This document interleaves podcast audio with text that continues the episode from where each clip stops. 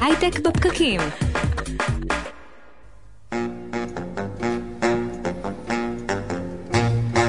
צהריים טובים, יום חמישי, ה-23 לינואר 2020, הייטק בפקקים.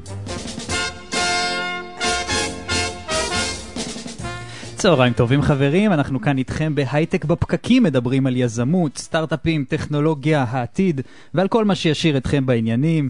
אני אדר חי, נמצאת איתי כאן נירית כהן, צהריים טובים. היי אדר, מה שלומך היום? מה שלומך? איך עבר השבוע? רטוב, רטוב וקר גם. אצלי אה, נתקע לי, יש לי פקק שעווה באוזן ימין, אז מזל שאת אה, נמצאת פה לשמאלי. אדר, אתה עוד לא בגיל להתחיל שיחות עם הדברים האלה. זה גם מטריד אותי, אבל לפחות אני יודע שזה לא משהו באוזן, זה, אתה יודע, זה משהו שהולך לעבור. אה, אנחנו משדרים לכם גם אה, בווידאו בפייסבוק לייב של כלכליסט ואיצטדיון הסטארט-אפ. עמית בגם כאן מתפעל לנו את השידור, תודה לך בהפקה של התוכנית שקדם בו אורי טולדנו וקרין רביב. אנחנו נשמח שתיכנסו לוידאו לאיצטדיון הסטארט-אפ, לכלכליסט, לכתוב לנו שאלות, תגובות והערות, אנחנו רוצים שתכתבו לנו. ובהמשך יהיה איתנו שחר ארז, מנכ"ל ומייסד Stoke לשיחה על פרילנסרים בשוק העבודה, איך הם משנים את העולם, אולי זה יעלה לכם אה, מחשבות בהקשר של אה, הקריירה שלכם, או בהעסקת פרילנסרים, אם יש לכם uh, חברות ועסקים, ויהיו איתנו בהמשך. נירית, את נכנסת ללחץ לפעמים בעבודה? לא, לא, אף פעם מצב. לא, לא. גם לא, אני לא. כן. גם אני לא. אבל אם למקרה שיש פה אנשים שלפעמים נלחצים, אז יהיו איתנו גם בהמשך אורי גוטליב, יעלמן שחר ודוקטור ליאת יקיר ביחד, יהיה צפוף באולפן לשיחה על הסטרס בעבודה ואיך מתמודדים איתו. ולפני הכל אנחנו פותחים עם... חדשות השבוע. אה, איזה מוזיקה מגניבה, נכון דמבו? אהבתי. נמצא איתי כאן שקד דמבו, צהריים טובים. צהריים מצוינים, מה מה היה? לנו השבוע בהייטק? אוקיי, בואו בוא נתחיל מההתחלה, אני צריך לספר לכם קצת סיפור רקע, אני לא יודע אם אתם זוכרים, אבל ב-2018 נפרץ הטלפון של ג'ף בזוס, אה, זה היה משהו שאז... איך הוא אה, לא שומר לטלפון שלו, אה? אוי, זה מזעזע. איך הוא יכול להיות מנכ"ל של איך הוא יכול חברה להיות מנכ"ל של חברה? ולא לשמור על האיש העשיר הטלפון שלו? בעולם. האיש העשיר בעולם. לא, האיש העשיר בעולם, כן. כן, זה... כן. לא טוב, הייתי בוחר בו להיות זה קורה מנכ"ל אמזון. לכולם, אפשר לוותר קצת. אה. אז אה, כן, ב-2018 נפרץ הטלפון של, ב- של ג'ף בזוס, אחרי שהוא קיבל איזו הודעה מאוד מאוד חשודה בוואטסאפ, הוא קיבל את ההודעה הזאת ממשהו שלימים לאחרי זה, אה, גילו שבעצם כנראה שהטלפון שזה נשלח ממנו זה של שגריר סעודיה, של נשיא סעודיה. מה, סרטון כזה מהסוג של מה פתאום. לפתוח? מה, לא בדיוק מה פתאום לפתוח, הם היו בדיבור כבר, כבר כמה זמן, הם היו, הם היו מדברים ב, בהודעות, ואז פתאום הייתה איזו הודעה חשודה, כמה ימים לאחר מכן הטלפון נפרץ, ותשעה חודשים לאחר מכן כבר התחילו לדלוף לכל מיני צהובונים בארצות הברית, מידע כזה ואחר שכנראה נלקח מתוך הטלפון שלו. אוי. עכשיו, מה חדש? מה שחדש זה שהמשיכו, האו"ם פתח בחקירה כנגד uh, כל הסיפור הזה, uh, רצה לבדוק מי ומה, מה קשור, והם גילו שמעבר לזה שכנראה באמת זה, יש את הקשר שם לסעודיה, הם גילו שיש שימוש כנראה ברוגלה ישראלית, NSO, NSO שלא יורדת מהכותרות, זאתי שאנחנו מדברים עליה כל אה, שבוע תוכנית בערך. שנייה, כל כן. תוכנית שנייה אנחנו מדברים על NSO.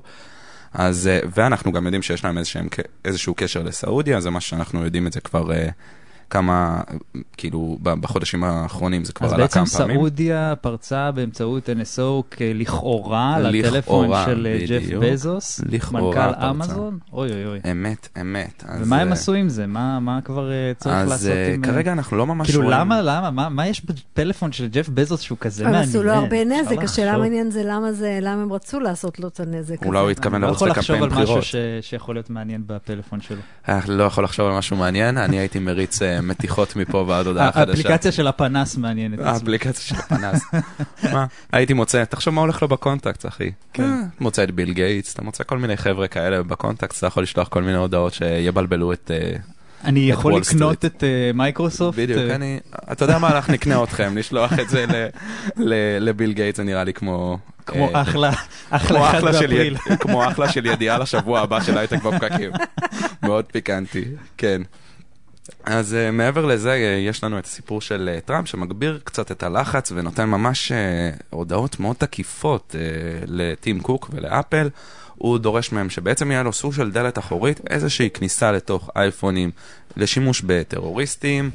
כאילו כאילו- לפרוץ למכשירים של אה, בדיוק. טרוריסטים או אנשים יש לך שמתכננים טרוריסט, פעולות. הוא, ביצע, הוא ביצע איזשהו פיגוע, אתה לא יודע בדיוק למי הוא קשור, אתה רוצה לוודא שהוא לא קשור לעוד פעולות, והטלפון שלו זה הדבר היחיד שנשאר, כי מן הסתם הוא חוסל. ואתה אתה, אתה רוצה עכשיו את הגישה לטלפון, ווואלה זה וואחד אישיו, כי מצד אחד יש לך באמת הפרטיות, ואתה לא יכול לאפשר דלת אחורית למנגנונים ממשלתיים, כי אתה לא יודע באמת מה האינטנשנס שלהם. אתה לא יודע מה הם אתה רוצים שם לעשות עם לב זה. שזו אותה ידיעה משתי הז- הזוויות, כן? פעם זה אחת זה היסטרי. בוא נראה איך ניתן לממשלה אה, משהו בשביל הסיבות הטובות, לגמרי. ופעם שנייה זה אופס, נכנסו לי לטלפון, אוי. ואבוי. זה היה התגובה של אורי בדיוק כשסיפרתי לו את הידיעות האלה.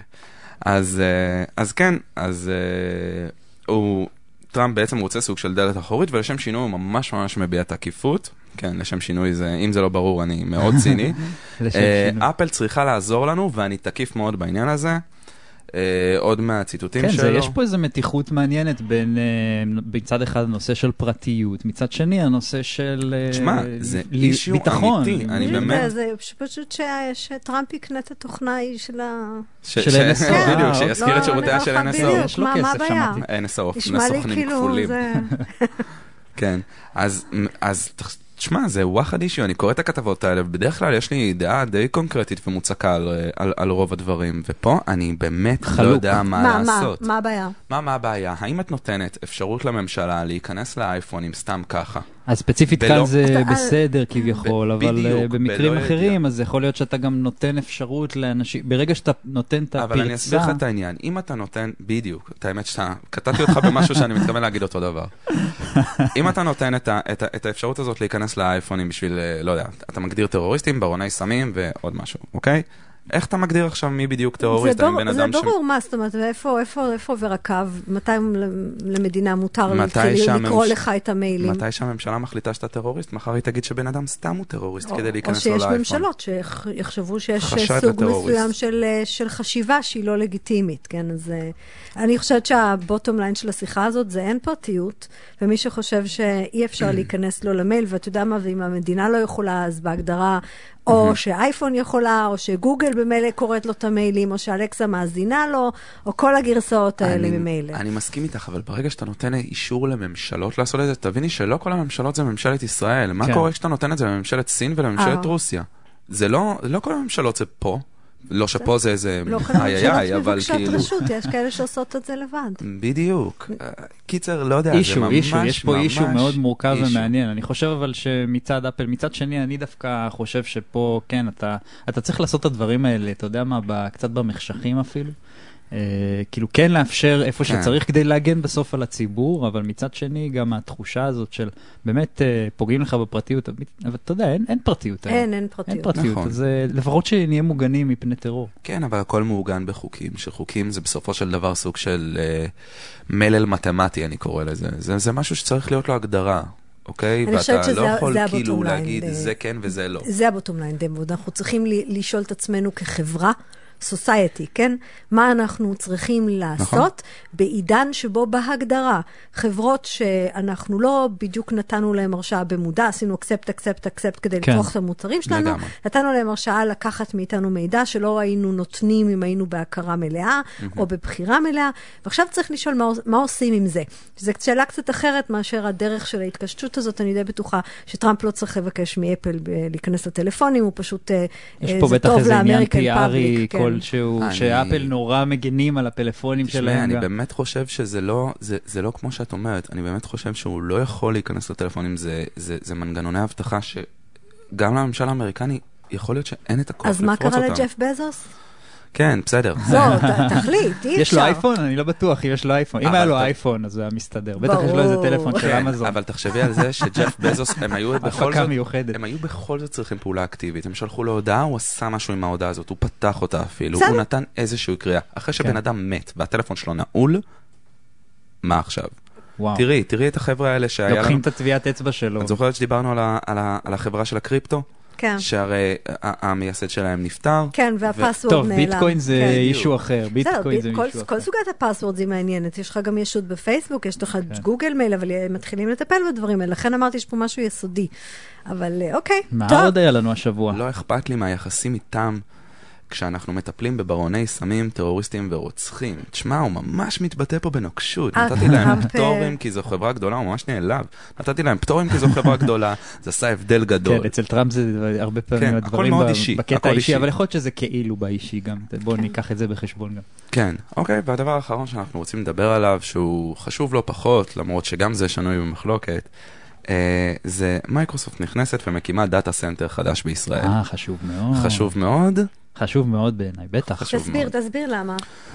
אה, קודם כל בואו נדבר קצת על data center ים, כל החברות הגדולות עכשיו, יש לנו את אה, מייקרוסופט, יש לנו את גוגל, יש לנו מן הסתם את אמזון ששולטת אמזון, ב-50% AWS. מהשוק, יש לנו גם את IBM ששם אה, איפשהו באזור ה-4% מהשוק. רק שיהיה ברור, כאילו data center זה בעצם הענן. זה כן? cloud. זה בעצם זה. הבסיס בעצם לענן. הענן, כשאנחנו כן. יכולים לגשת מכל מכשיר ל- למידע שלנו, בדיוק. הוא יושב באיזשהו מקום. כן, בדיוק. שזה בעצם, היום- ענן זה לא באמת בענן, זה פשוט ענן- במחשבים אה, אחרים. באמת? לא ידעתי. כן, ענן אוקיי. זה- זהו, תאמיני או לא. מישהו בנה חדר גדול מלא אז מחשבים אני יודע וקרא שאת לזה חשבת ענן. שעד עכשיו זה ענן כן. שבשמיים, כמו כן, שיש לנו היום יום יפה כן. עם עננים, אז כן. לא. לא. אוקיי, טוב. כן, אז אה, ענן זה מילת שיווק לערימה של מחשבים, והערימה של המחשבים האלה מניחים אותם בכל מיני מקומות בעולם, גם אה, מבחינת גישה, אתה רוצה שהגישה אליהם תהיה יותר מהירה, והרבה פעמים אתה רוצה להניח אותם במקומות שהם יותר קרובים, פיזית יותר קרובים, זה משנה לך.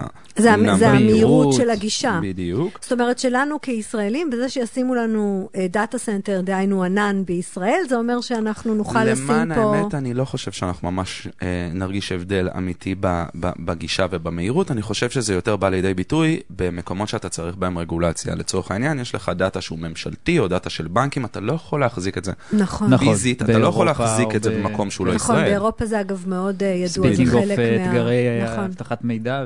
נכון, נכון, זה חלק אתגרי מהחקיקות אבטחת שם. מידע, תחשבי שהיום יש לך דרכונים ביומטריים, אתה מחזיק מידע ביומטרי של בן אדם, סבבה? זה זאת זה- אומרת, זה זה וואחד צריך issue. מאוד לעניין את המדינה. בדיוק. אז יכול להיות שנראה יותר אה, גישה של המדינה עכשיו לדאטה- לד- לדאטה בענן בגלל ש... חד משמעית. אם אתם אותו זוכרים, אני בארץ? זוכר שדיברנו על זה אז ביולי. כן.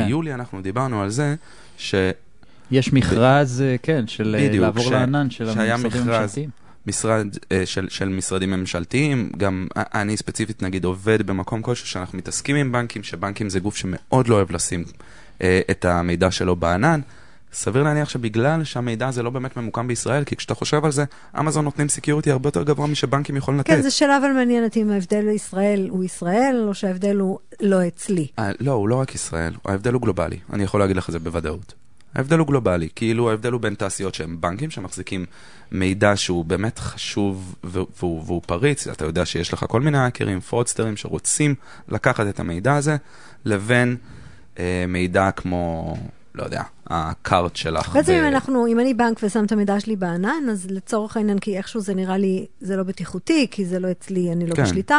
אבל מצד שני, הם יודעים להגן יותר טוב, יש להם מערכות יותר מתוחכמות. כן, כן. הסיפור של המידע הפיזי לדעתי, אה, בשלב כלשהו אה, ירד לרמה שפשוט, את, את מבינה שפריצה ל data center מסוים יכול להיות גם פיזי. זה יכול להיות בן אדם שמצליח להיכנס פנימה ולהח, Mhm. ולהשתיל כן, משהו יש בפנים. סרטים כאלה. או למשוך דברים. כן. כן. זה דרך אגב הייתה פריצה מאוד מאוד בדיוק מפורסמת התחלתי אז לראות אה. מיסטר רובוט, זה בדיוק היה איזה קטע על זה. אני בפרק השני, אז אל תספיילרו לי. וואי, אני ראיתי הכל. אמ, אז... אה, אז כן, אז אנחנו נראה בעצם הרבה יותר אה, שירותים בדיוק. ממשלתיים בענן כנראה, גם בגלל שירותים המכרז. ממשלתיים ושירותים בנקאיים, הם כנראה, זה, הם, הם בטח מאוד שמחים על הסיפור הזה, וגם רמת השירות שגם עסקים קטנים ועסקים שמשתמשים בענן מקבלים ברגע שה data center נמצא בישראל, הוא כמובן אחר לגמרי. למה? למה? הם יכולים, א', להיפגש איתו פיזית, הם יכולים לגשת אליהם. יכולים, זה, זה לא סיפור לגשת אליהם, הם נמצאים פה בהרצליה, אוקיי. מבינה? ולקבל את ה support. מעברים לענן זה לא משהו של plug and play. אגב, הענן הזה יהיה במודיעין, לא בהרצליה. נכון, אבל מייקרוסופט יושבים בהרצליה. נכון. חדשות השבוע, שקד דמבו, תודה תודה. רבה לך. ואחרי הפרסומות נדבר על עליית הפרילנסרים והשינויים הדרמטיים שמתרחשים בשוק העבודה בעולם. יהיה מעניין, תישארו איתנו פרסומות ואנחנו חוזרים. הייטק בפקקים. הייטק בפקקים, כל מה שמעניין בעולמות הטכנולוגיה והיזמות חמישי, שעה 12, 102 FM. חפשו אותנו גם בפייסבוק, עמוד איצטדיון הסטארט-אפ ובאפליקציות ספוטיפיי, סאונד קלאוד וכל אלה. אנחנו חזרנו. ארגונים עוברים שינוי משמעותי, וארגונים, חברות ועסקים, פתאום הם אה, מתחילים להעסיק אנשים שהם אה, לא בהכרח עובדי החברה, מה שנקרא פרילנסרים באופן אה, יותר רציני, ואנחנו רואים את עליית ה gig economy ופייבר. אה, וכולי, ונמצא איתנו כאן שחר ארז, שהוא מנכ"ל מייסד סטוק, שמטרתה לחסוך את הכאב ראש הזה שבהעסקת אה, וגיוס פרילנסרים. אהלן, שחר, צהריים טובים. אהלן, אדר. אז ספר לנו קצת, אה, באמת, מהזווית שלך על העולם של הפרילנסרים, מה קורה פה? אמ, אז קודם כל זה לא הזווית שלי, זה מה שקורה בעולם. בעולם היום אנחנו רואים אה, צמיחה משמעותית בכמות הפרילנסרים. בארצות הברית אה, דוחות מראים שנה אחרי שנה את קצב הצמיחה. היום מעל 35% משוק העבודה בארצות הברית הוא פרילנסרים. כלומר, אה, אנשים שאין להם עכשיו אה, משרה מלאה בשום מקום, הם עובדים אה, חלק פה, רגע, חלק רגע, שם. ישר, ישר הלכת לאין, אז בוא, בוא נדבר דקה על האין להם הזה.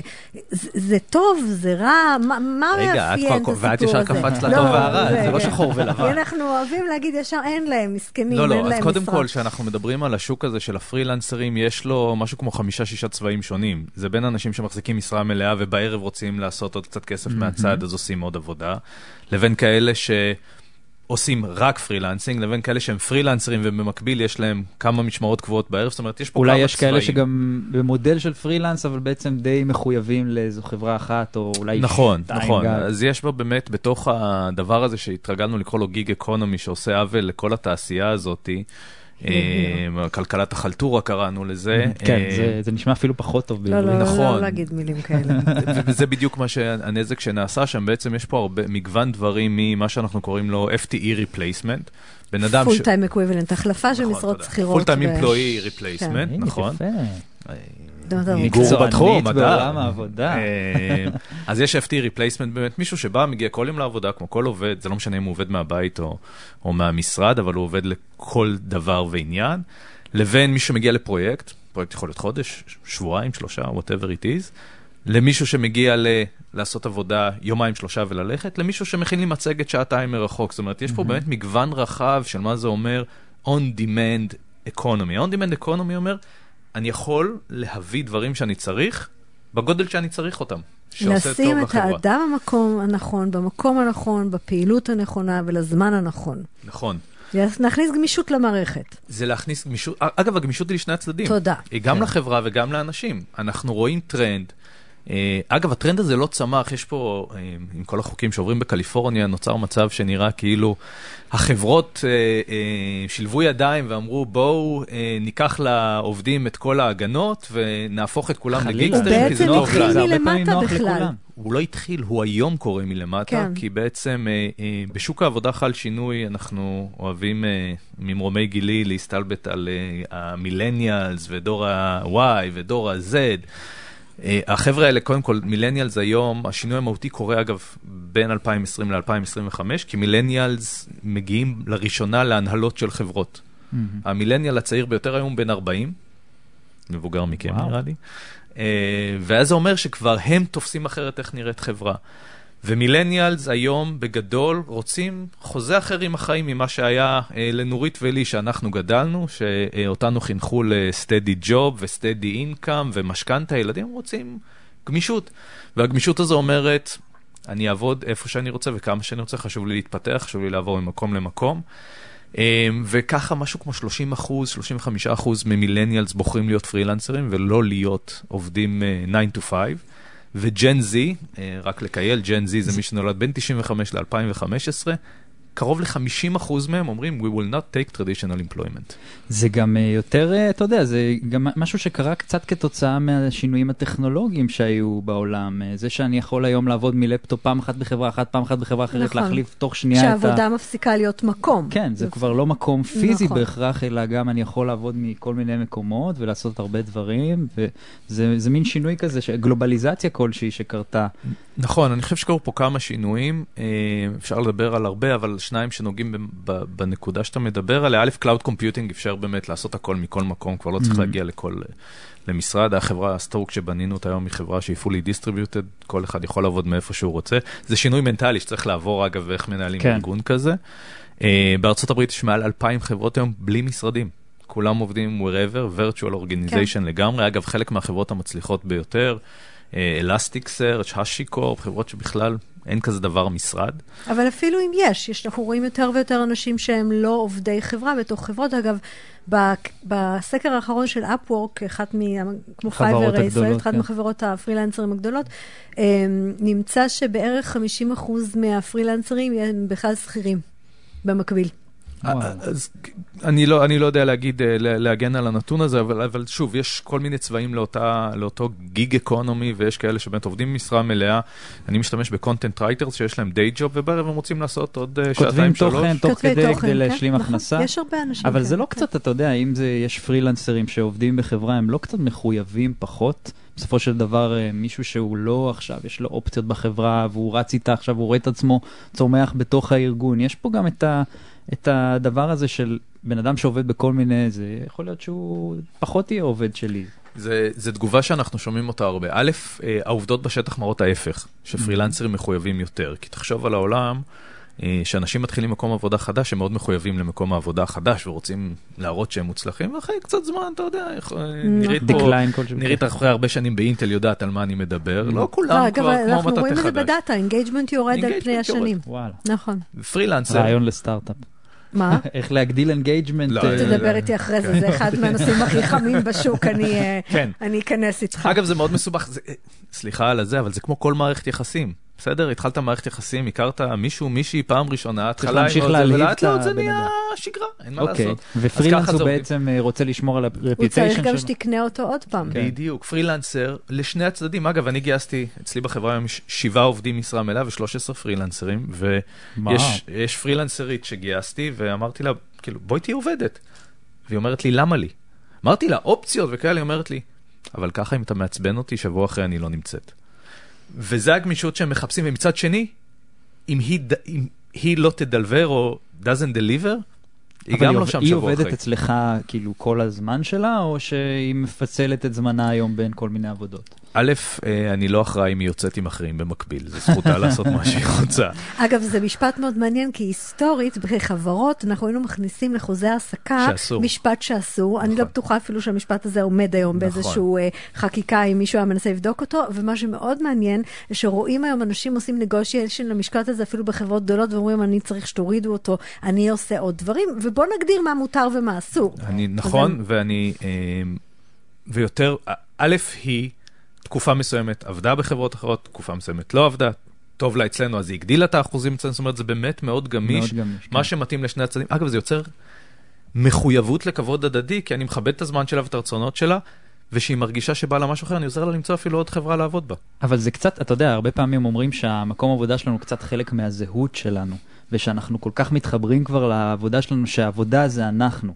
וכשאתה פרילנסר שעובד בכמה מקומות, אז הדבר הזה הוא קצת, אה, קצת מתמסמס, אתה יודע, אתה רוצה להביא עכשיו מישהו שהוא אה, מנהל בכיר, הולך להיות מנהל בכיר, אז התחלת כסטארט-אפ קטן, אתה רוצה מישהו שהוא עכשיו רץ איתך ו, ובא להילחם בשוחות, אתה לא יודע, לא יודע אם אני יכול למצוא את זה אצל פרילנסר, גם אם אני אשלם לו עכשיו 300 דולר לשעה. נראה לי עכשיו הגענו ללמה הקמתם את החברה שהקמתם. או, אה. אני חושב על זה אחרת, אז שנייה, תכף נגיע ללמה הקמנו את כי אני הבנתי איך הוא. יכול לעזור לך, יאללה, לך על זה. א', אני חושב ש- אה, employment types come in multiple shades. זה לא, כולם פרילנסרים או כולם עובדים במשרה מלאה, נכון, צריך. להתאים לסיטואציה. אני חושב שבסוף אנחנו הולכים לעולם שהוא hybrid workforce, שיהיה אחוז, אני חושב עדיין משמעותי מהעובדים שהם עובדים שלי, אגב המונח שלי הוא מונח בעייתי, אף אחד לא שלי, אנשים שעובדים יחד. ברור, אבל הם מרגישים שזה שלהם יותר נכון. אולי זה קצת ושם גם הנכון כבר יש שינוי. היום הממוצע, אה, אני ש... כשהייתי צעיר יותר והתחלתי לעבוד בשוק, אמרו לי, אל תישאר באותה חברה יותר משבע שנים, בטח נירית זוכרת את התקופה הזו, אמרו זה המון זמן, זה ייראה לא טוב בקורות כשאני החיים. התחלתי אמרו, אל תעברו חברה, כי יגידו עליכם שאתם לא רציניים. אז אם את רוצה להשוויץ, ההורים שלי אמרו לי לא לעזוב את הצבא, כי אני לא אמצא עבודה בחוץ. אה, אז, אז באמת יש פה איזה תהליך שינוי שעבר, אה, והיום הממוצע בעולם, בכל התעשיות, ירד מתחת לארבע שנים, ובטק מתחת לשנה ותשע. וואו. אף אחד כבר לא מחויב. יש לי חבר טוב מחברה שראיין מתכנת, הוא אמר לו, תקשיב, מסתכל בקורות חיים שלך, כל תשעה חודשים אתה עובר עבודה כבר ארבע פעמים רצוף, אני, זה מה שהולך לקרות גם פה? מה ענה לו הבחור? נו, כן, You never know. זה והוא עדיין גייס אותו כי אי אפשר למצוא מתכנתים בימינו. אז, אז אותה תפיסה של מחויבות, כאילו once אני מחתים אותך, you're with me for life, לא, אין זה מצב. כבר לא קורה. אז איך נראה באמת DNA ארגוני במצב כזה שיש כל כך הרבה פרילנסרים? מה משתנה פה? אה, גם אין משרד בטח, כי אה, אתה יודע, אם אתה אומר שאנשים עובדים מכל מיני מקומות, אז אולי המשרד הוא נראה טוב, קצת לזה אחר. יש פתרונות. אז כן, אני חושב אה, שאתה נוגע בשינוי משמעותי יותר אה, פונדמנטלי נקרא לזה, וזה בעצם שעברנו מעולם שחברות היו מאוד היררכיות, המנכ"ל יודע מה עושים ואומר ל-VPs והם מורידים למעלה וכולם מבצעים, לעולם שהוא באמת קבלת ההחלטות היא הרבה יותר מבוזרת, וצוות יודע הרבה יותר טוב מה הוא צריך כדי לדלבר מכל מקום אחר. ואם תת קבוצה בארגון צריכה מתכנתים, מעצבים, content writers, היא צריכה להיות מסוגלת ללכת ולהשלים את הפער ברגע שהיא צריכה, אז ולזוז בואו הרבה נדבר יותר על מה מהר. אתם עושים, כי, כי בהיסטוריה של הארגונים, תת-קבוצה צריכה מהנדסים, מישהו צריך לאשר לה לגייס נכון. אותם, ואז הם הולכים לגורמים המגייסים, וכמה חודשים אחרי זה יש להם עובדים. נגעת בדיוק בנקודה, ויש פה שני דברים. א', זה כמה חודשים, וב', יש owner. ה owner לגייס עובדים הוא HR, מכירה את זה יותר טוב ממני, את יכולה ללמד אותנו. לצורך העניין הוא מי שמקצה את התק- את התקנים, אבל ומנהל כן. את התהליך, זה לא רק מקצה את התקנים, כן. זה להביא את האנשים, לפלטר, לגייס, payroll, כל הדבר. אם אני רוצה היום לגייס payroll employee בכל חברה פחות או יותר, אז אני אומר לרכש, תמצא לי מחיר, יועץ, או רכש? תמצא לי... בכמה חברות יש רכש? בחברות של 5,000 עובדים יש רכש, בחברה של 300 עובדים. הם מחפשים בא? עצמאית. מחפשים? אותך עצמאית. אתה מחפשים באינטרנט, הולכים לגוגל, פייבר. בדיוק, אני מתחיל לנסות כאילו לאלתר, כי אף אחד לשאול לא חברים. לשאול קולגות. נניח והצלחתי למצוא את הבן אדם שאני רוצה מה עכשיו, הרי זה לא סטנדרט payroll, פגישה, הצעת מחיר. הצעת מחיר, על איזה חוזים מחתימים? No חוזה compete, של ה... IP assignment, כן. NDA, Data Protection. נכון, החוזה של הספק בדרך כלל. צריך להחתים אותו על sexual harassment? כאילו, אני לא יודע, מה כן. עושים עם בן אדם שפתאום מתחיל להגיע למשרד? או לא להגיע למשרד? אז אתם עושים סדר בתהליך הזה. אנחנו עושים סדר בתוך התהליך. אגב, כבר היום בתוך חברות שאנחנו נפגשים איתן, חברות מדברות על העובדה שאין להם הרבה פרילנסרים. רוב החברות אומרות, אין לנו הרבה פרילנסרים, זה לא ב-DNA, ואז כשאנחנו עושים איתם בדיקה, הם מגלים שיש להם פי שלוש ממה שהם חשבו. זה נכון. יש פה חתיכה אדירה בתוך הם הארגון, לא נספרים בשום מקום. שהיא liability וריסק ארגוני, נכון. כי אתה חשוף לתביעות, אתה חשוף ל-IP. אה, 90 אחוז מהגיוסים, על ציטוט של משרדי עורכי דין, גיוסי כספים או אירועים פיננסיים מתעכבים, כי אי אפשר להראות מצגים שאני מנהל נכון את כל הכוח העבודה, ה-IP. כל הדבר הזה הוא חור שחור בתוך הארגון, שיוצר את מה שאנחנו קוראים לו Shadow HR. אז אנחנו עושים בעצם שני דברים, א', לנהל את מה שיש, וב', לתת access למנהלים המגייסים למערכת אחת שדרכה הם פונים לכל ה marketplaces הרלוונטיים כדי לגייס את ה talent, זה Enterprise System שמתחבר ל marketplaces. אנחנו שזה לא marketplace. זהו, זה, זה אגב, יש היום, אין, יש, יש כמויות אדירות של marketplace, לצורך העניין זה כמו פייבר, כשאתה מדבר על סוג כזה של כן. עבודות, אבל יש גם marketplaces היצע. מאוד מאוד אה, ייחודיים נכון. ומדויקים וצרים סביב אוכלוסיות ספציפיות, שם אתה יכול לשלם גם 300 דולר לשעה למישהו, זה לא חייב נכון, להיות יש כאלה חמישה שמתחילים דולר. אפילו אה, נכון, 300 יש כאלה. שהם אה, לוקחים אנשים הכי מקצועיים בתחומם, שכבר שמים את עצמם ל... זאת אומרת, אפילו לא הייתי זה כבר יכול לא להביא 5 את הבן דולר, אדם זה הזה. כבר לא ל- 5 דולר. יותר מי אני לא הייתי, אני לא יכול פיננסית. שחר ארז, מנכ"ל ומייסד סטוק, היה מרתק. כאב הראש בגיוס פרילנסרים ועל פרילנסרים באופן כללי. תודה שהיית איתנו. תודה רבה. היה כיף, טובים. תודה. היה כיף מאוד. אנחנו uh, עוברים לפרסומות ואנחנו uh, בהמשך נדבר על uh, איך מתמודדים עם uh, לחץ, עם סטרס. יהיה מעניין. הייטק בפקקים. הייטק בפקקים 102 FM, ברוכים השבים. אם אתם uh, מרגישים לפעמים uh, סטרס בעבודה, אז מצוין שהצטרפתם אלינו, כי אנחנו הולכים לדבר uh, בדיוק על זה, ונכנסו אלינו שלושה אורחים לאולפן, נעים וחמים כאן. צהריים טובים לכם. צהריים טובים. היי. מה זאת אומרת אם אתם קצת אה, מרגישים סטרס בעבודה שלכם? כן, אתה מרגיש יותר מקצת? אתה לא מרגיש, אתה לא מרגיש, מה זה זה רק, החיים האלה זה סטרס סטרס אחד אחד גדול. מתמשך גם. כן, ב- נכון. אז רגע, ספרו לנו רגע, רקע, מה אתם עושים ביחד? אורי גוטליב נמצא פה, יעל. מנשחר, יואו, יואו. ודוקטור ליאת יקיר. The אוקיי, one and only. כן, Yes. כן, אז, אז ספרו לנו על השילוב של שלושתכם, יעל, האורחת ותיקה אצלנו, מה אתם תראה, עושים? חזרתי עם- עם עם צוות. צוות, עם הגנג. שלך, עם הגנג. אז כן, אז אנחנו בעצם מנסים לקדם משהו, חוץ ממופע ולהצחיק אנשים ולעשות כיף, אנחנו אה, מבינים שמפלס הסטרס במדינה שלנו עלה יותר מדי. אולי בעולם, אבל אני אהיה צנועה ואני אגיד ו- במדינה. ואנחנו נקראים הייטק בפקקים, שזה נכון, גם חלק שזה לא מהעניין. תורם לשום דבר. אנחנו כבר החלטנו שבסוף הסשן הזה אנחנו נמצא לכם שם אחר ונחליף לכם רשמית את אה, השם של כן, התוכנית. אוקיי, אוקיי, מעניין, כן, כן, נדבר. כן. על זה. לואו-טק בפקקים. low-tech, low-tech. בפ- הייטק בתנועה לא, בלי הזורמת. בפקקים. בלי בפקקים, בסדר, נחשוב על זה. אוקיי, אז אתה... לואו-טק בשוויץ. רגע, ואיך. אתם נקראים אה, שלישיית מה קשור? כי אתם לא כל כך קשורים אחד כן. לשני. פרוזק. כי- כי אתה קומיקאי, את כן. דוקטור, את אה, ואני לא יודעת מה אני, האמת היא, אני עדיין עובדת על להבין מומחית של. טכנולוגיה משהו? כן, על איך? טכנולוגיה משפיעה עלינו. אנחנו בעצם אה, עושים מופע. אוקיי. שהמטרה שלו זה לגרום לאנשים לבוא ולשמוע גם מדע וגם לצחוק מדע על איך מנהלים סטרס. בטח. ובטח בעידן של היום, של המחשבים והצפצופים ובכלל. אז רגע, אז גוטליב, אתה כן. בסטרס לפעמים? אני על תקן הסטרס. אתה על תקן הסטרס, אתה על תקן. החוץ. אני על החוץ, אני מנסה ב- במהלך המופע אה, קצת ככה להצחיק, אבל גם לתת מהעולם שלי של, אה, של לחץ ומתח והכל, ויש אה, לשמחתי, יש לצידי שתי אה, מומחיות, נשים מהממות, שהן אה, יכולות, להס...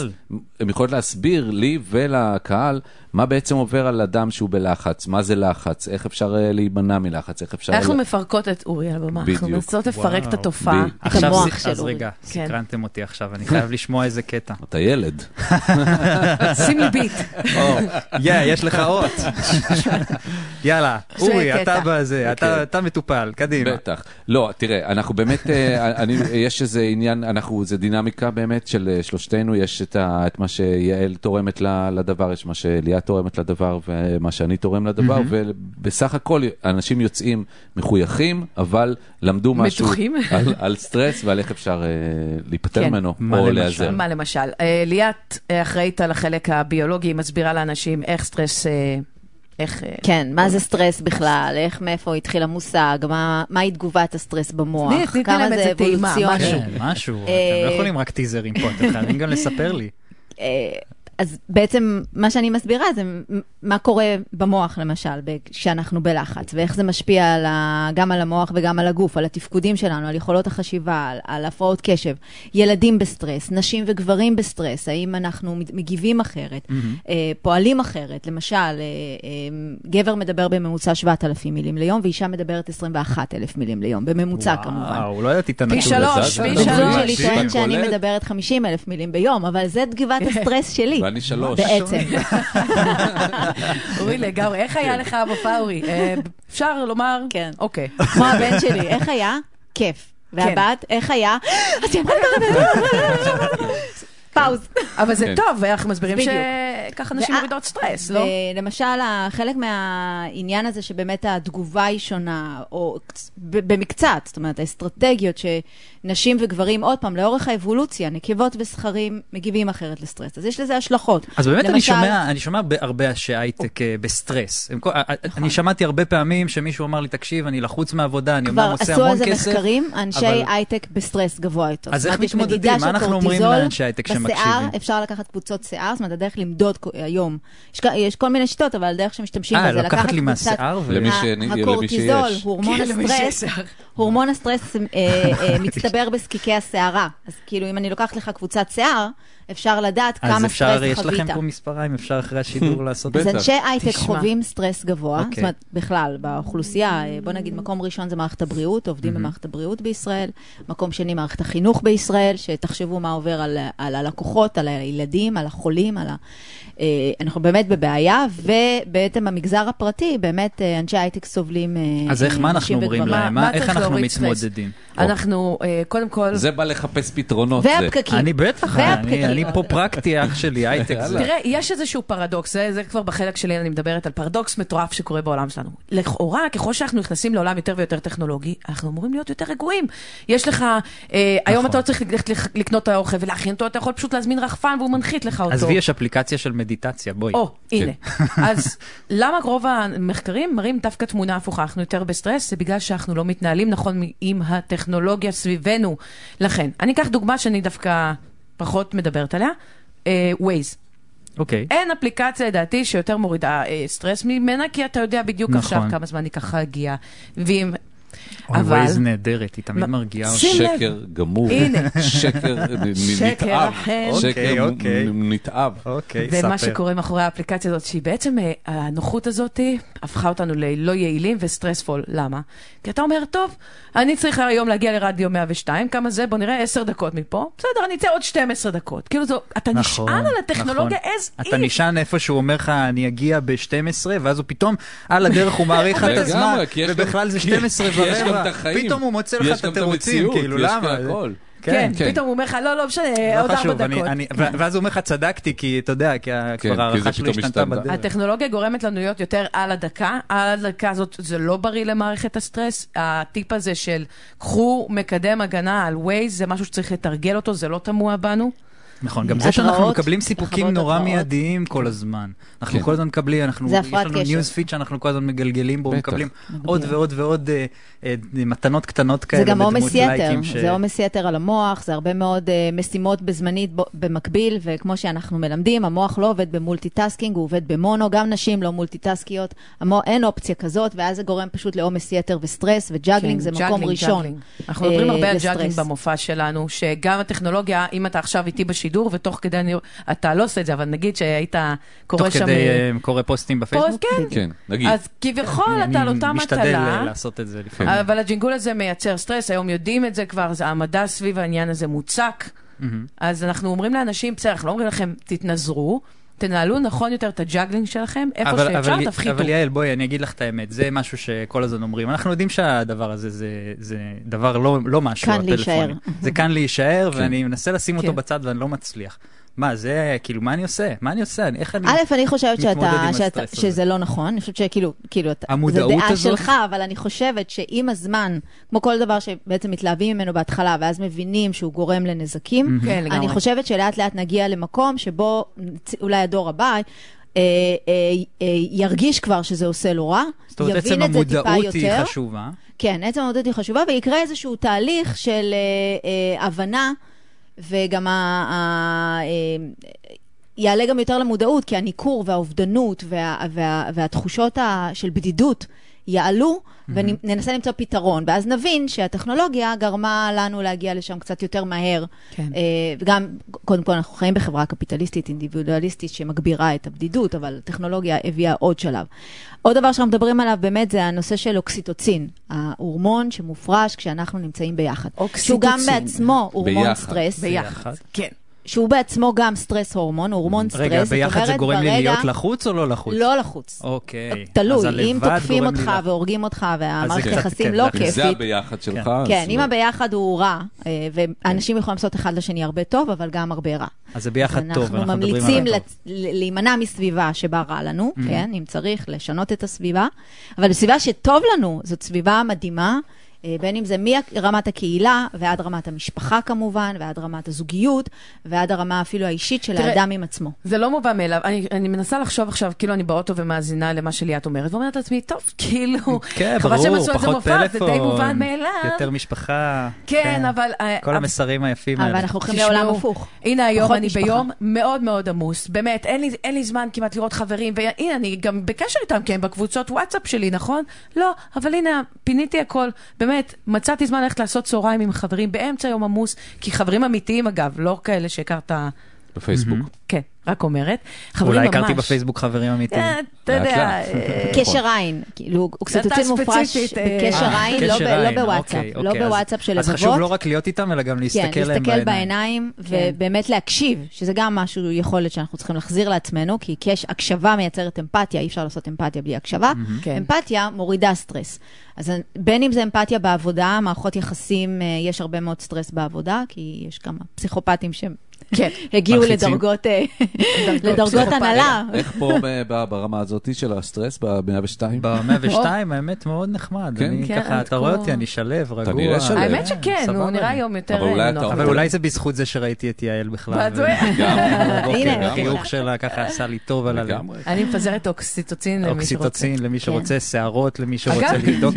רגע, אז- אה, אז גוטליב, אני... גוטליב, כן, כן, עשה שינויים. איך אתה באמת אה, קיבלת, מה קיבלת מה- מהדבר הזה. אה, אתה- היה לך איזשהו שינוי משמעותי בקריירה כתוצאה מלחץ, לא? אה, כן, האמת שתוצאה, הלחץ אה, לא עשה לי טוב, מסתבר, ואיכשהו אה, הבנתי שאם אני רוצה לחיות חיים קצת יותר אה, בריאים וקצת יותר שקטים, אני צריך אה, פחות אה, להילחץ, פחות אה, להיות בסטרס ממה שאני עושה, מהקריירה שלי, מהפריים טיים, מכל מיני דברים כאלה שהם באמת, יש בהם אה, לחץ גדול, אין מה לעשות. יש כאלה שעומדים בזה יפה מאוד, אלה קיציס, אה, אבל חוץ מזה, יש כאילו, זה נורא נורא קשה. אז אה, גם עם יעל עשינו, הייתה לנו תוכנית מצוינת ברדיו מהות החיים, שאנחנו, שם דיברנו אה, על, זוכר על. אופציות מאחורי החרדות. אז כאילו היה שם, אני כאילו עברתי איזשהו טיפול שם, וכל פעם היה מין מומחה אחר שעזר לנו ב... אולי לא כאילו, אולי באמת. אולי כן, באמת, כן. וגם עשיתי שינוי, וגם עברתי לגור בפרדס חנה, וגם אה, החיבור פה, אה, במ- במופע הזה, ב stand talk הזה, אה, הוא גם עושה לי טוב, גם, אה, תשמע, אה, להבין את הדברים זה לא קלישאה, אבל אה, זה קלישאה, אבל היא עובדת. כן, שומעים להבין את זה כל הדברים, הזמן.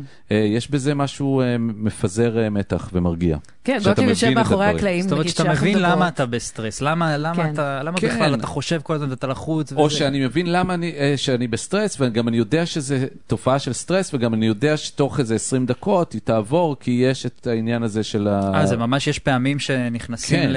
רגע, אז אני צריך פה עוד פעם לפנות בדיוק, למומחית. בדיוק. כמה מה זה זמן אומר? מה, כאילו יש, סטרס? יש קטע כזה שיש פתאום סטרס ואז, אה, ואז זה עובר? זה מה שגוטליב אומר? אם אנחנו נכנסים לסטרס... כשהמוח מזהה איזשהו אירוע, בין אם זה איום נפשי או פיזי, כמובן, אז, אז באמת אה, קורטיזול מופרש מיותרת הכליה, והוא יושב בדם 20 דקות. ומכווין אותנו להתמודד עם האיום, לחפש את האיום, להתמקד באיום, אה, לייצר תסריט שלילי. וברגע שאנחנו מבינים את זה, ואנחנו יכולים להשפיע על אותה מערכת רגשית, אוקיי, הכל בסדר, אני רגוע. מתי זה קשה לנו? למשל בגיל ההתבגרות. האונה המצחית עדיין לא מצליחה, זה האזור החושב, זה האזור המווסת. שנייה, זה לא כזה נורא, בסדר, אז מה אם העלו את התמונה בקבוצה? הכל בסדר. כן. הכל, הכל נחווה כלא, אלוהים אדירים ורמת הסטרס עולה. נכון, איום על מיידי על החיים שלנו, זה בדרך כלל כן. איך שהמוח שלנו בדיוק. עובד. זהו, גמרנו, אבל אין כאילו, את אני לא הנמר, יוצא הנמר מפה. לא נמצא, כן, האריה לא נכון, נמצא. אני כן, לא בא לאכול אותם. אה, כן. אז אה, זה מה שאנחנו ככה, עם השנים, גיל 30, 40, העונה מצליחה בסדר, אומרת, אוקיי, 50, בסדר, 60, אולי, שם זה כבר מתפרק, אבל לא משנה. בסדר.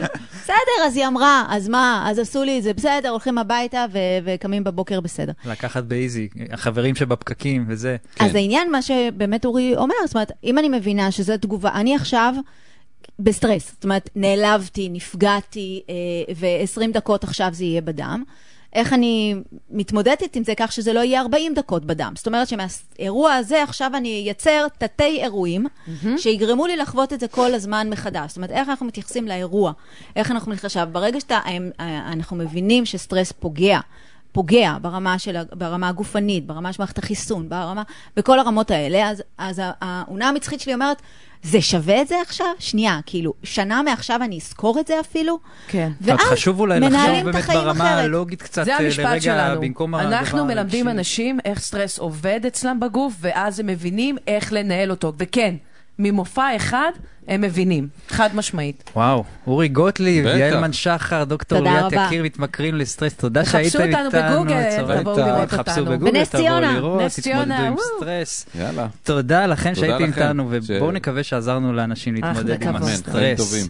חברים, אנחנו לקראת סיום, ותודה לכל מי שהייתם איתי באולפן, נירית כהן, שקד דמבו, תודה לאורי טולדנו, תודה לאורחים שלנו, תודה לקרן רביב, תודה לעמית בגם על התפעול הטכני של השידור, לכלכליסט ולרדיו תל אביב על שיתוף הפעולה, ותודה לכם שהאזנתם לנו, סעו בזהירות אם אתם עדיין אה, נוסעים, ואם הצטרפתם רק בסוף, אתם מוזמנים לשמוע אה, אותנו באפליקציית רדיו תל אביב, ספוטיפיי, SoundCloud, iTunes וכל השאר. חפשו בפקקים, הייטק בפקקים, וזה כבר יעלה לכם, ואנחנו עם עד מחר של אביתר בנאי. אנחנו נתראה בשבוע הבא.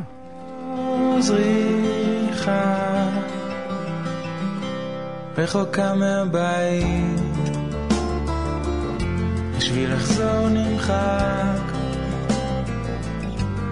הולכת על חבל דק.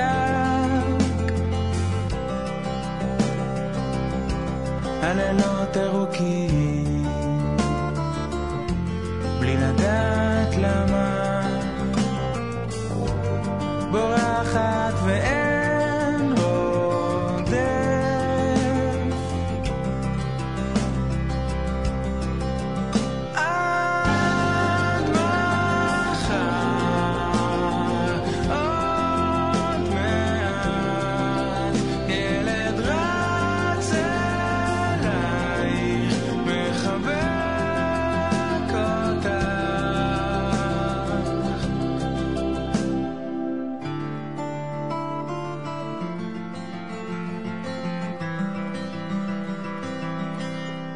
נקיף את הפארק,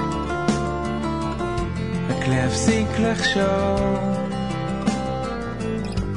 אנשים עייפים רצים ברחוב,